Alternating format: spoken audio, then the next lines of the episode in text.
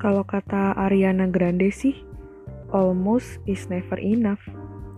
Yang hampir itu emang gak cukup. Namanya juga manusia, gak pernah puas kan? Yang udah jadi aja belum tentu cukup. Apalagi yang hampir. Eh, udah ketebak belum sih gue bakal ngomongin apaan? Itu loh yang hampir jadi tapi sampai sekarang gak jadi-jadi yang suka bikin deg-degan di awal, tapi ujung-ujungnya cuma bisa diikhlasin aja. Pernah denger almost relationship? Udah PDKT, bahkan udah tinggal dikit lagi. Eh, malah nggak jadi. Atau mirip-mirip hubungan tanpa status alias HTS kali ya. Hmm. Sebenarnya kenapa sih bisa sampai ada kondisi di mana kita bisa hampir jadi? Gregetan gak sih udah deket banget, udah saling kasih kode, udah saling nyatain perasaan, tapi kok nggak lanjut-lanjut sih ke tahap berikutnya? Ini tuh kayak mau pergi ke suatu tempat, naik mobil bareng-bareng, perjalanannya jauh, muter-muter. Eh, pas udah deket, mobilnya malah mogok atau enggak ya rusak. Dibilang hampir pacaran, malah nggak yakin.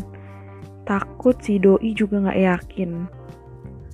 Rasanya ini kayak tanda-tanda nih bakal mulai.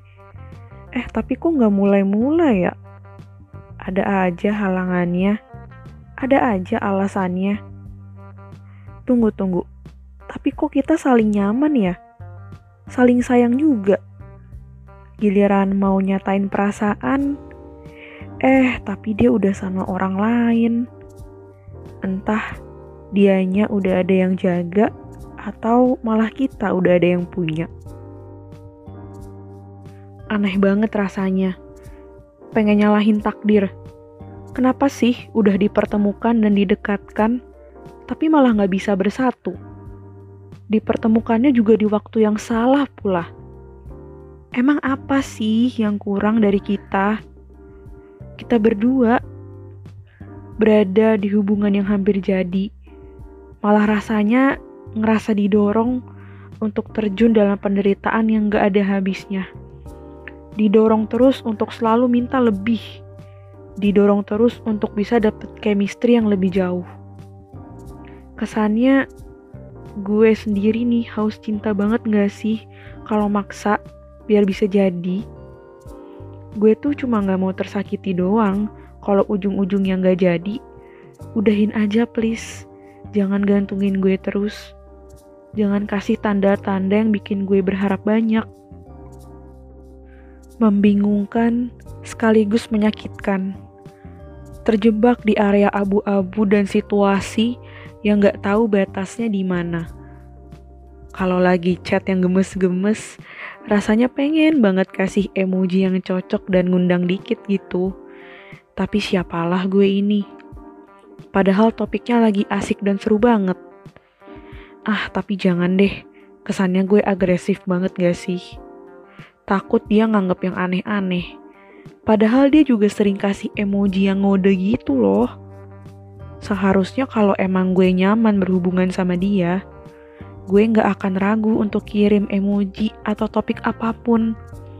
Gue nggak akan overthinking kayak gini. Lagi ngalamin masalah, satu-satunya orang yang pengen dicurhatin ya cuma dia. Eh, tapi pas abis curhat kok gue ngerasa bersalah ya karena ngerasa gue tuh udah ngerepotin dan ngebebanin dia. Gue kan bukan siapa-siapanya dia. Kok seenaknya tiba-tiba gue curhat ke dia? Ujung-ujungnya gue jadi gak enakan dan minta maaf mulu. Aduh rempong banget sih perasaan ini.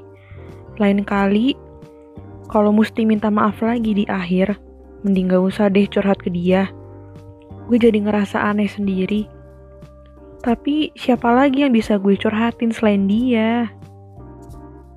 Dia chatnya kenapa pas malam aja ya? Kalau siang dia jadi jutek banget. Kalau malam chatnya tuh manis banget.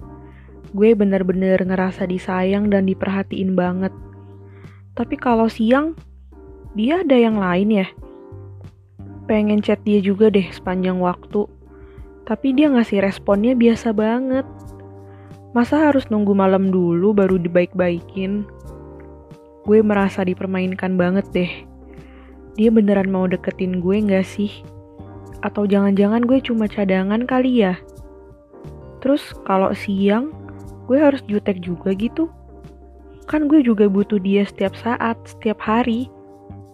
Rasanya kok kayak berat sebelah gini ya. Agak gak beres sepertinya. Kalau dia chat atau foto sama cewek lain, kok gue mulai ngerasa cemburu ya. Padahal gue kan bukan siapa-siapanya dia. Andaikan gue foto sama cowok lain, dia bakal cemburu juga gak ya?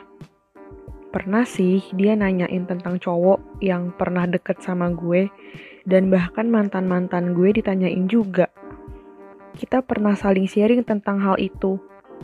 Tapi tujuannya buat apa ya?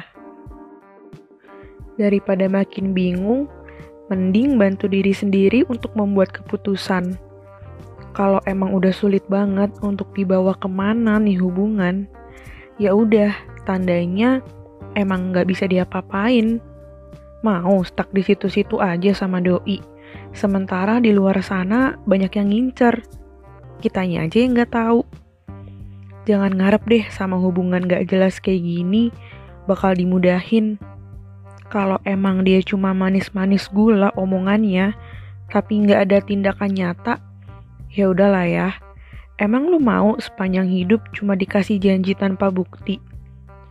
Kalau emang lo nggak mau berada di hubungan tanpa status kayak gini, ya ngapain bertahan?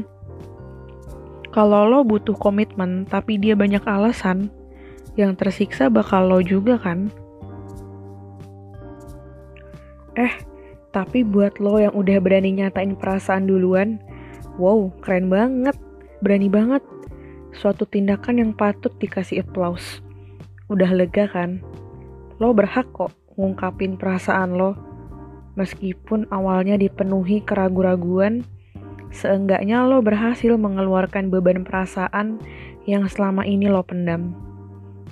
Buat yang masih nyaman ngejalaninnya, semoga kuat dan bertahan ya.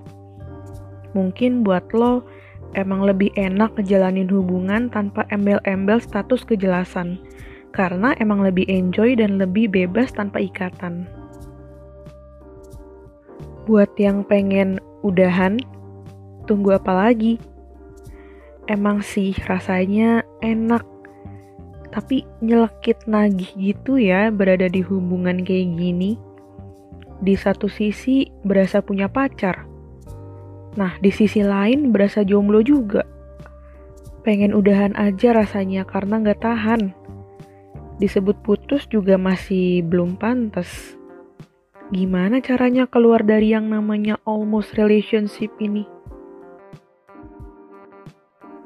Harus bisa tegas ke calon lo kalau lo butuh kejelasan dan lo maunya gimana. Be quick and direct Jangan ada negosiasi tawar-menawar. Terus terang aja, ungkapinnya secara langsung ya.